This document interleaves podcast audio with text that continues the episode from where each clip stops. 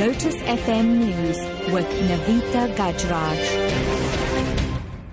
Two o'clock good afternoon. The National Assembly is in a constitutional crisis and Speaker Baleka Mbete is to be blamed for it. This is according to the legal counsel representing Agang, COPE and the UDM, Jan Heunis. He was delivering his opening argument in the High Court in Cape Town. Mercedes Besent with this report. The court challenge, which is led by Agang, is aimed at declaring Mbete unfit to hold office. Her impartiality has been questioned. Heunis argues that Parliament cannot function currently under the stewardship of Mbete. He also used the incident where Mbete referred to EFF MPs as cockroaches as an example. But the court also questioned whether Agang parliamentary leader Andries Tlouamma was serious on the matter. It made reference to previous statements by Tlouamma. One of them was when there was disorder at one of the proceedings where Mbete was not presiding.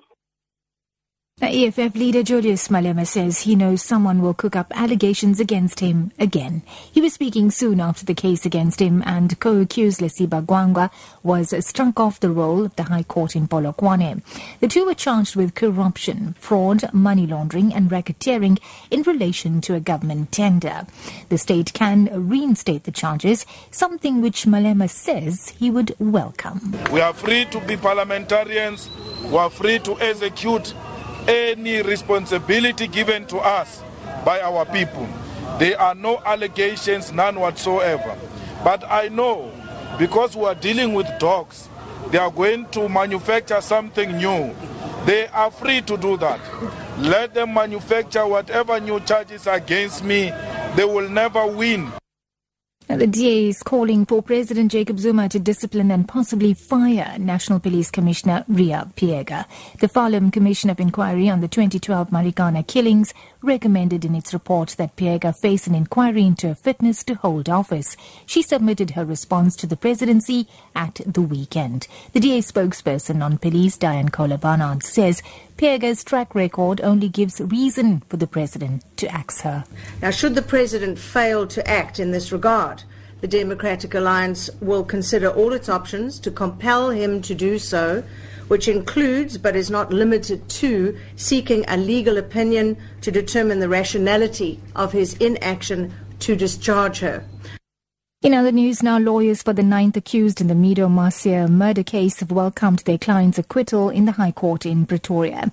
Constable Walter Ramatlo was at the Daveyton police station when a badly injured Macia was brought in. Cell phone footage of Macia being dragged behind a police van went viral on the internet in 2013. Ramatlo's lawyer. There was no evidence whatsoever to proceed against number nine. That is why we didn't even bring an application. The judge on its own decided to ask the state if they have any objection. He was only implicated by Nkamblana, the cell commander.